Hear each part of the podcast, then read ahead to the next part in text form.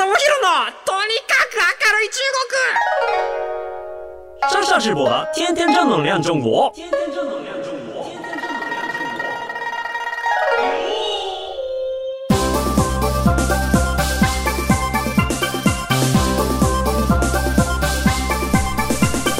中国。先生们的学员，大家好，我是上下直播。皆さん、こんにちは。中国ビリビリナンバーワン日本人インフルエンサーコンテンツプロデューサーの山下智博です。日本放送ポッドキャストステーション山下智博のとにかく明るい中国。今週は実家の小樽からお伝えします。えー、っとですね、実家の小樽に戻ってきましてですね、9月なんですけれども、いやー、涼しいっすね。もうあの、駅出た瞬間にあの空気が冷たくて秋の感じがして、なんかトンボとかも飛んでてね、いや、いよいよ、いよいよ小樽だなって感じですね。今、小樽に帰ってくるとやっぱこうね、あの、実家にいますんで、えーね、前回はね、あの、お経が聞こえてくるんじゃないかどうかみたいな話が一回ありましたけれども、いや、あのね、さっきもね、あの、これからラジオ撮るぞっていうの話はね、事前にしたはずなのにご飯ができたっていうね、あの、最速の、早く食べなさいっていうね、この実家ならではのね、こういう、あの、声かけなんかもあったりとかして、いや、でも帰ってくるところがあるっていうのはすごい嬉しいことですし、やっぱね、最近あの、札幌のビジネスホテルが、すげえ高くて、いや、本当に旅行とか来ようと思っても、一泊2万とかが、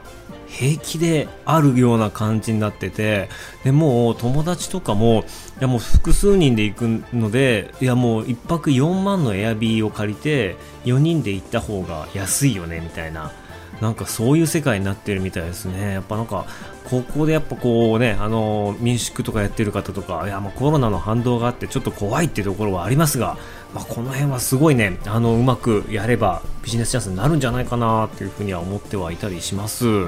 で、まあ、北海道今回はですね、あの、ノーマップスっていうですね、えービジネスカンファレンスっていうのが札幌で行われてまして、で、もう委員長の五十嵐さんという方が、あの、今一緒に小樽盛り上げようぜって NPO を一緒にやらせてもらっている方なんですけれども、まあ、その方が実行委員長となりまして、まあ、昔はね、そこを実行委員長、あの、伊藤さん、えっ、と、クリプトンフューチャーメディア、あの、初音ミクの会社の伊藤さんという方がですね、あの、実行委員長やったりとかしてたんですけれども、まあ、北海道でもちゃんとビジネスカンファレンスやっていこうぜと。で、北海道初のベンチャーっていうところの、あまあ、バックアップっていうところら辺も、あの、今、札幌市さんが非常に前向きにやってまして、まあまあ、それもそのはずで、やっぱこう、若い、えっ、と、新しい企業とか、そういうのを誘致していかないことには、まあ、なかなかその北海道の人口っていうのもどんどん減っていくと。札幌もね、ずっと増えてはいるところなんですけれども、まあ、ちょっとずつ陰りが見えてきたぞっていうところで、いや、さすがにそろそろその外部からからの、あの、いろんなこう方を受け入れていく土壌っていうのは、えー必要だぞっていう感じでもう動いてはいるんですよね。まあ、そんなこんなでですね、昨日なんかは、えっ、と、まあ、こちらで、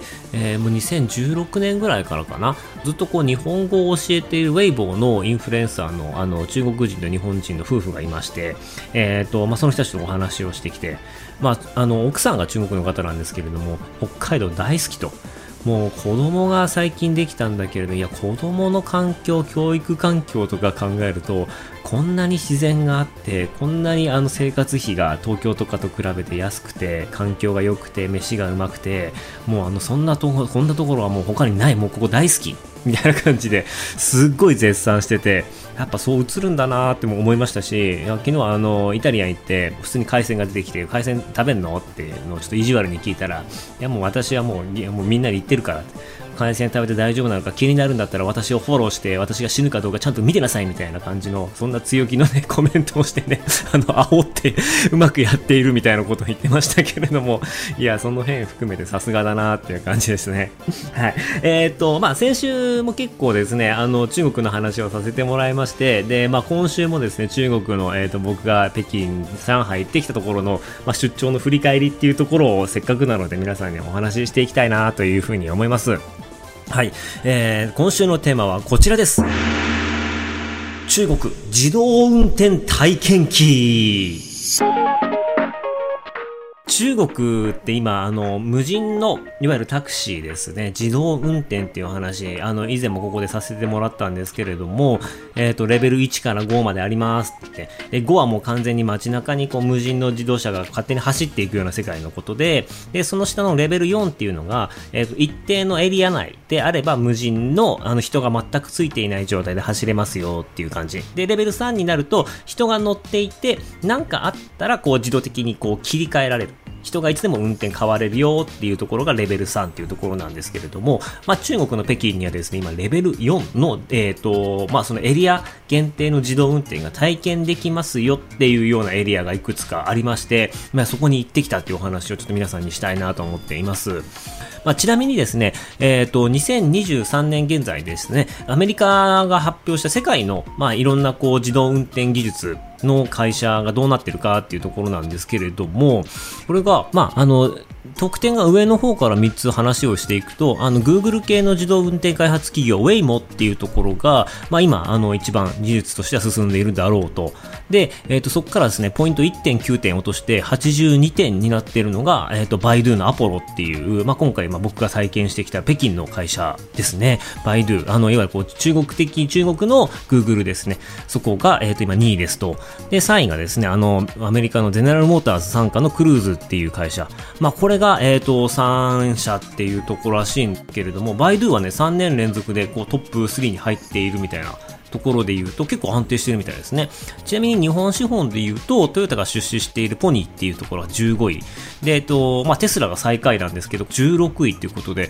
ちょっと日本、日本勢とテスラがですね、最下位の方を争っているっていうような感じになってますね。まあ、これ以外にも実際ランクインはしてないんですけれども、まあ、皆さんもご存知のファーウェイっていう、まあ、携帯のメーカーですね。携帯のメーカーがどんどんどんどんピボットしていきまして、今は自動運転もやっていて、まあ、中国でそこそこ評価が上がってきているっていうところと、えっと、配車サービスの DD っていうところがあるんですけれども、まあ、こちらも中国で、えっと、自動運転やってますっていうところですね。バイドゥとかは割と普通の車の形してるんですけども、DD とかは本当に真四角の、なんか近未来型の流線形の真っ白いこう車作ってて、完全にお客さん、タクシーサービスの無人運転みたいなのを絵に描いて、えー、とそこに向かって走っているっていうような感じなんですよね。なんかこう車両がすごい特徴的で面白かったなっていう感じなんですけれども、まあ、今回乗ってきたのはこのバイドゥっていう、まあ、中国の Google の、えー、とものでしたと。で、あそんなバイドゥのね、自動運転が体験できるところが、小岩園っていう、まあ、もともと製鉄所があった一帯いやもう本当にこう、あたり一面製鉄所の工場がドカンと立っていて、まあ、プラスそこら辺が、あの、えっ、ー、と、その会社の土地があってるところなんですけれども、まあ、その製鉄所がですね、え、ー、と、まあ、数、十数年前に郊外に移りまして、で、そこが跡地になっていたんですけれども、そこの跡地を一方ではアート空間というか、アート施設の誘致とかに使っていて、で、もう一方はその自動運転の、まあ、実験地域ということで開放していますと。で、そこに行くまでには市の中心からだいたい40分ぐらいかかっていくんですけれども、まあ、ちょっと街の外れです。で、街の外れに行くと、えっ、ー、と、いくつかそのポートっていうのがあって、まあ、アプリをダウンロードしなきゃいけないんですよね。で無人、えー、タクシーのアプリをダウンロードして、で、えっ、ー、と、あの、呼ぶところをこう決めると。で、どこにでも呼べるわけじゃなくて、いくつか乗れるポイントが決まっていて、まあ、そこの乗れるポイントまで行って、で、そこでスマホを開けて、で、ここに呼びますっていうのを入れたら、まあ、あの、勝手にこう、向かってきてくれるんですよ。で、ものの多分なんか4、5分かな ?4、5分経ったらもう車が到着するんですけれども、いやもう到着してやっぱ改めてすごいなと思う。本当に運転席に誰もいないんですよ。一応、あの、ハンドルがあって、っていう、まあ、あの、普通の車の手をなしていて、で、後部座席に乗り込むっていう形なんですけれども、もう本当になんか、あの、車に人乗ってなくて、ホラー、ホラーみたいです、本当に。で、実際に、あの、まず突っ込みたかったところがですね、止まって到着しましたって言うじゃないですか。で、タクシーなら、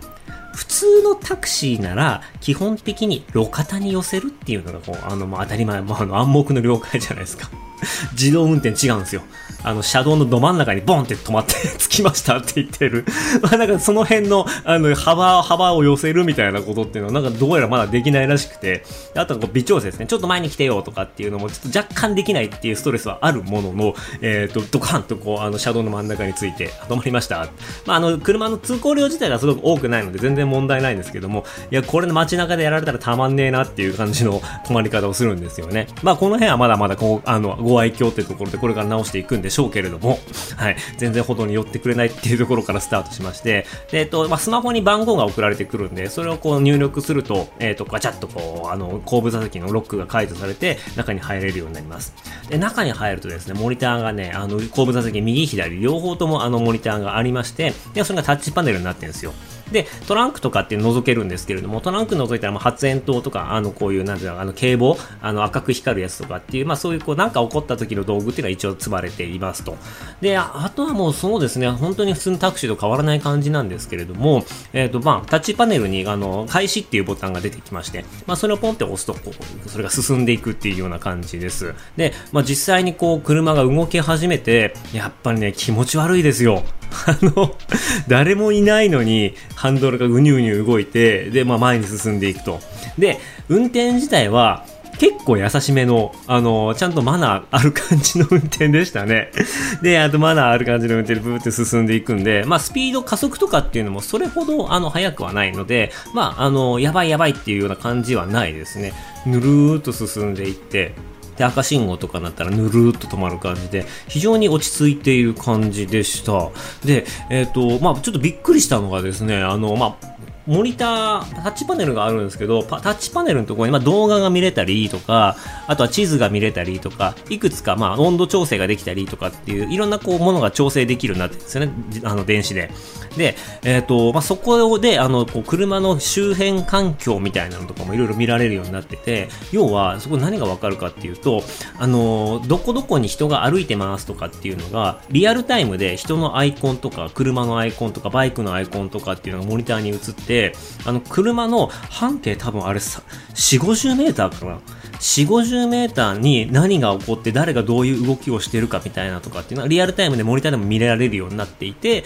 で、それのデータを使いながら安全な道を見つけて動いていくっていうような感じになってるんですよ。なので、僕ずっとモニターを見てたんですけれども、人が横断していますっていうのが出てくるじゃないですか、モニターに。で、ふっとこう現実世界のあの車の前方を見ると本当に人が歩いているみたいな。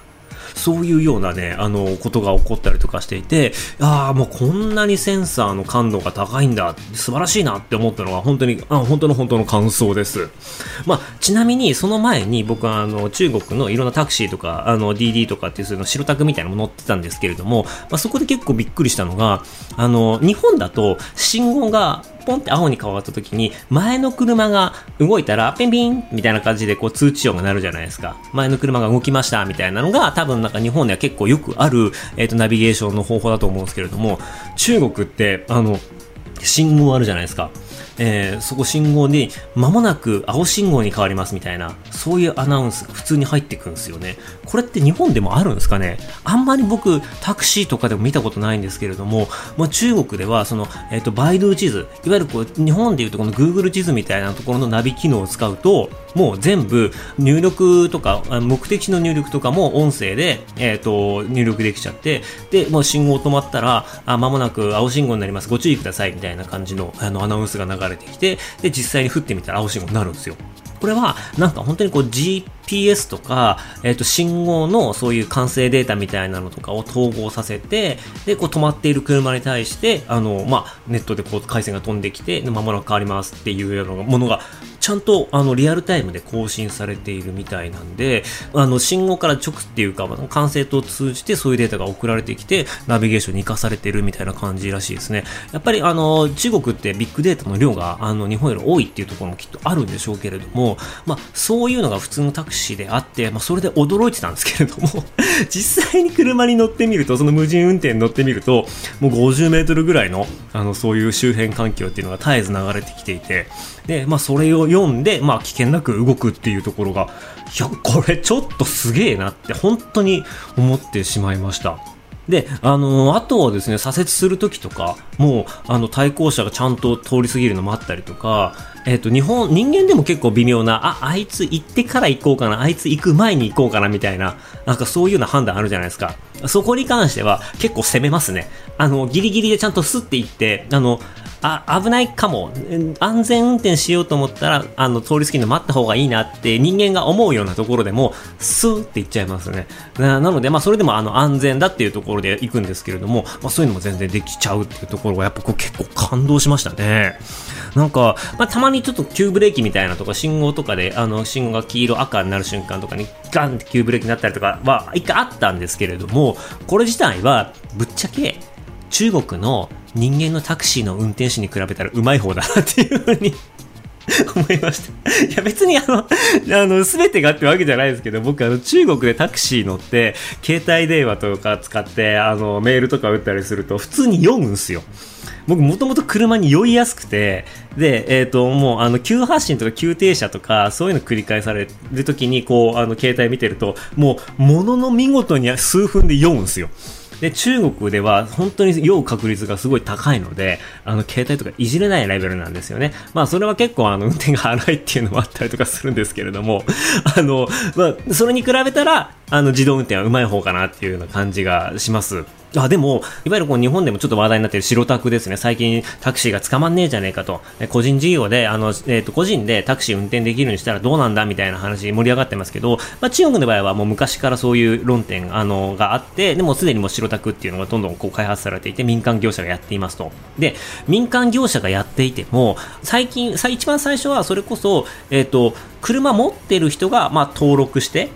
えー、と自分の車を使ってお客さんを乗せてで配車だったりとか集金システムっていうのを、まあ、そういう配車アプリを使ってそこから収入を得るっていうモデルなんですよね。なのでまあもともと自分で車持っていれば登録したら、えー、とできますよっていうビジネスモデルなんですけれども、まあ、それだけでもタクシーが足りなくなってきたっていう現状があったんですよ。で、そこで、えっ、と、中国のそういった会社が何をし始めたかっていうと、いわゆるですね、まあ、トヨタとか、あとはその、えっ、と、本地とか、えーその現地の自動車メーカーと開発して、えっ、と、このアプリ用にリースで買うんですって。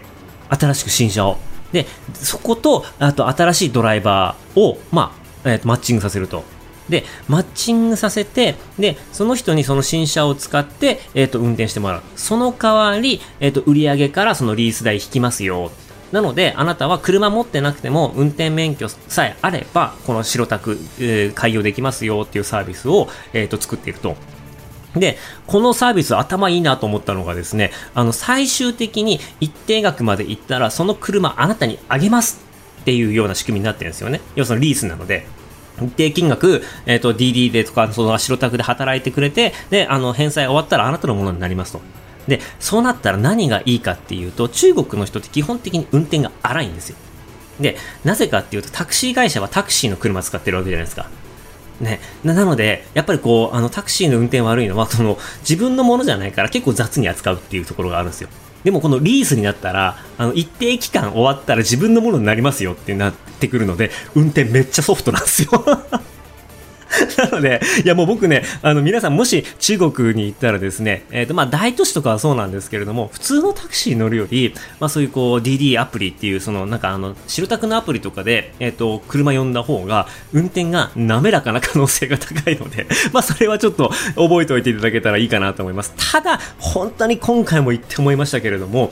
WeChat とか、えっ、と、アリペイとかっていう現地の SNS だったり、現地の決済ツール使えなかったりすると、めちゃくちゃ逆に不便です。あの、中国の、えっ、と、語が、中国語が読めなかったり、中国の決済アプリが使えなかったりすると、本当にね、現金とかも使いづらくなってきまして、ききているので、まあ、このあたりはちょっと難しいんですけれども、まあ、その壁を一歩乗り越えると、めちゃめちゃ、えっ、と、便利な世の中っていうのが広がっています。さて、何の話だったっけ？あ、その自動運転の話ですね。まあ、自動運転で、まあ、なので、こう、ちょっと、まあ、運転荒いなって思うところもあるんですけれども、基本的に全工程、あの、すごくこう、穏やかな運転でした。で、最終的に、まだまだその4分か5分ぐらいの工程しか体験できないようになってるんですよ。っていうのもなんかそこのエリアっていうのが、まあ、そこまで広くないので、まあ、ぐるっと一周したりとか半周したりとかして、で、まあ、そこのエリアでえ完結するってなったら、まあ、一番長くて4分ぐらいの、あの、4、5分の道のりになってしまうんですけれども、まあ、4、5分で、まあ、あっという間に到着して終了ですっていう感じになります。で、あの、まあ、終了して、え到着しましたって言っても、まあ、案の定ですね、あの、全然路肩に寄ってくれたので逆に危ないって危ないんですけれども、まあ、それよりも僕びっくりしたのがですね、あの、僕、えっ、と、王さんっていう、な、な何度かこの話もね、あの、登場してますけども、王さん。はい。王さんがですね、まあ、一緒に行って、まあ、彼女の、中国の方の、えっ、と、身分証がないとタクシーも呼べないみたいな感じなんですよ。基本的には、まあ、これも、あの、村 BA と同じような感じで、外国人向けには、あの、まだまだ開放されているシステムではないので、まあ、中国の方と一緒に乗らなければいけないっていうようなところがあるんですよね。で、なので、まあ、王さんと一緒に乗って、じゃあ王さんちょっと撮影してよと。あの動画作りたいから撮影してよって分かりましたって言って、もう動画をね、回してくれてて、そこまで良かったんですよ。で、あの、王さんがですね、あの、こう到着しましたって言った時に、もうふっとこう頭の中よぎったんでしょうね。やっぱこう、山下がこうガチャって出てきてコメントいうところを通りたいなと思ったらしく、えっ、ー、と、まあ、王さんが、あの、一足先にこうガチャって外に出て、もうあの、もう本当に素早く無駄の、無駄のない動きでガチャって外に出て、で、バーンって閉めて、で、外でこうカメラ構えた瞬間に、もう全員お客が出たと車が認識ですね、ロックされちゃったんですよね。僕があの、王さんによって自動運転の車の中に閉じ込められるトラブルっていうのがそこで発生しましてね。いや、そうなってくるとね、中人いないじゃないですか。で、そしたらもう、あの、ガチャガチャガチャってやっても開かないんですよ。中から。で、しまいには、次の注文を受付いたしますみたいな感じのアナウンスが流れて、で、もう、下手したら、いやもう、そのまま次の、あの、目的地、呼ばれるまで僕閉じ込められて あの、次、あの、そのタクシー呼んでくれた人がガチャって開けてようやく出られる、みたいなところまで行っちゃうんじゃねえかっていうぐらい、すっげえこうバタバタしたんですけれども、まあ、最終的に、あの、王さんがですね、外からその、あの、ロック解除のボタンを押してくれて、ようやく出れたんですよけど、あの、人がいないと、ここまで融通効かないのかっていう、まあ、そういう逆の驚きもあったりしました。やっぱね、こう、もう、携帯持っている人が全てなんですよね。その人のが携帯持ってて、その人が操れるから、その人の力次第ではですね、あもう、いかようにも閉じ込めることができるみたいな、まあそんな恐ろしいですね、あの、状況っていうのが、多分どこのメディアも報じてないんですけど、僕は実際にたまたま起こってしまいましてですね、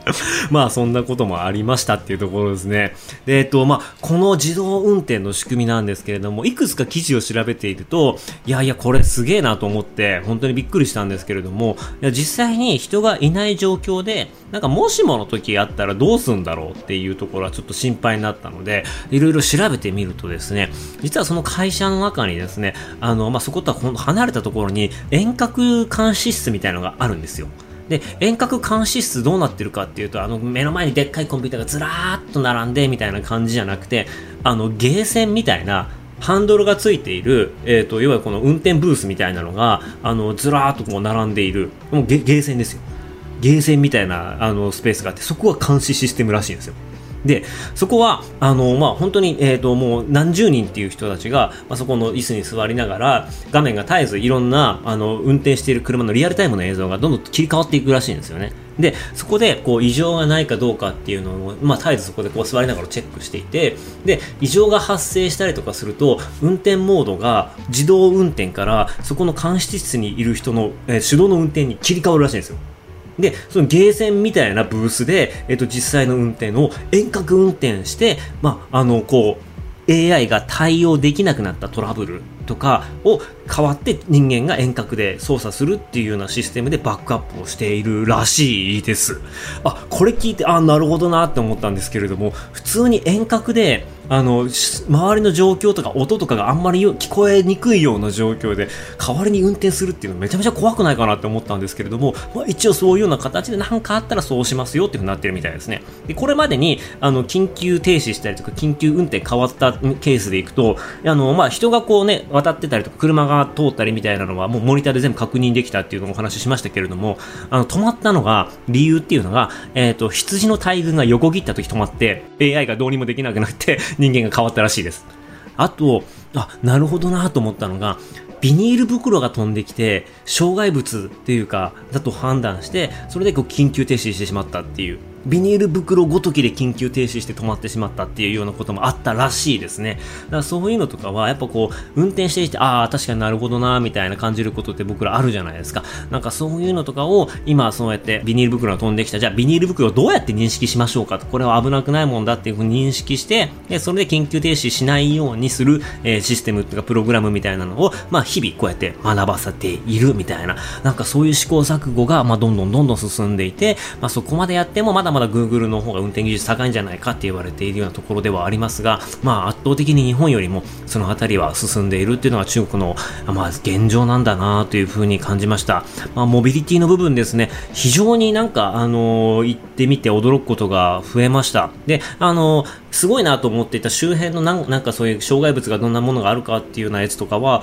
あの、後からびっくりしたんですけど、あの、テスラのそのタクシーに乗ったんですけれども、テスラとかでもそういうシステムはなんかモニターとかはあるみたいですね。なんかテスラとかにはまあ標準装備とかされているんですけれども、テスラはそこまであの自動運転とかによっていないっていうか、そこの技術まだまだこれからっていう感じらしいんですけれども、まあそういうのをこううまくこう複合的に使ってやってるっていうのが中国っていうような、えー、ことでございました。あの、興味がある方はですね、えっ、ー、と、北京のですね、えっ、ー、と、小眼園、えっ、と、首に、えっ、と、鋼って書いて、えっ、と、園芸の園ですね、小眼園っていうところと、いいジュアンっていう、いいはね、ちょっと難しい感じなんだよな。うん、このいいの説明方法がマジでわかんない。いいジュアンって、小って、あの、ジュアンっていうのは、えっ、と、えっ、ー、と、新庄の城なんですけれども、あのー、いいジュアン北京ってかん、えー、変換する多分出てくると思います。ここの二つは北京市内で、えっ、と無、無人運転が体験できますっていうところですし、あとは武漢とかにも無人運転のあのエリアとかがあったりとかします。とね、やっぱ結構面白いなと思いますし、えっ、と、まだまだその、安全っていうところを確保されたエリアだけでの運転なので、まあ実際大きな事故につながるっていうところは現地ではすごい低いと思いますので、まあぜひぜひね、向こうに行くタイミングがあったら、え体験してみたらなと思います。というところで、今日はですね、あの北京のですね、中国の、えっ、ー、と、まあ、無人運転事情というところをお話しさせていただきました。はい、ちなみに本日お話しました、この自動運転レベル、なんかさっきね、レベル3、4、5とか言いましたけれども、これは、えっ、ー、と、現在世界で主流となっている、まあ、アメリカの自動車技術会の基準に基づいてっていうことですね。なので、まあ、あの、いろんな基準があったりとかするみたいなんですけれども、今日はあの、アメリカの自動車技術会の基準に基づいたレベルってことでお話しさせていただきました。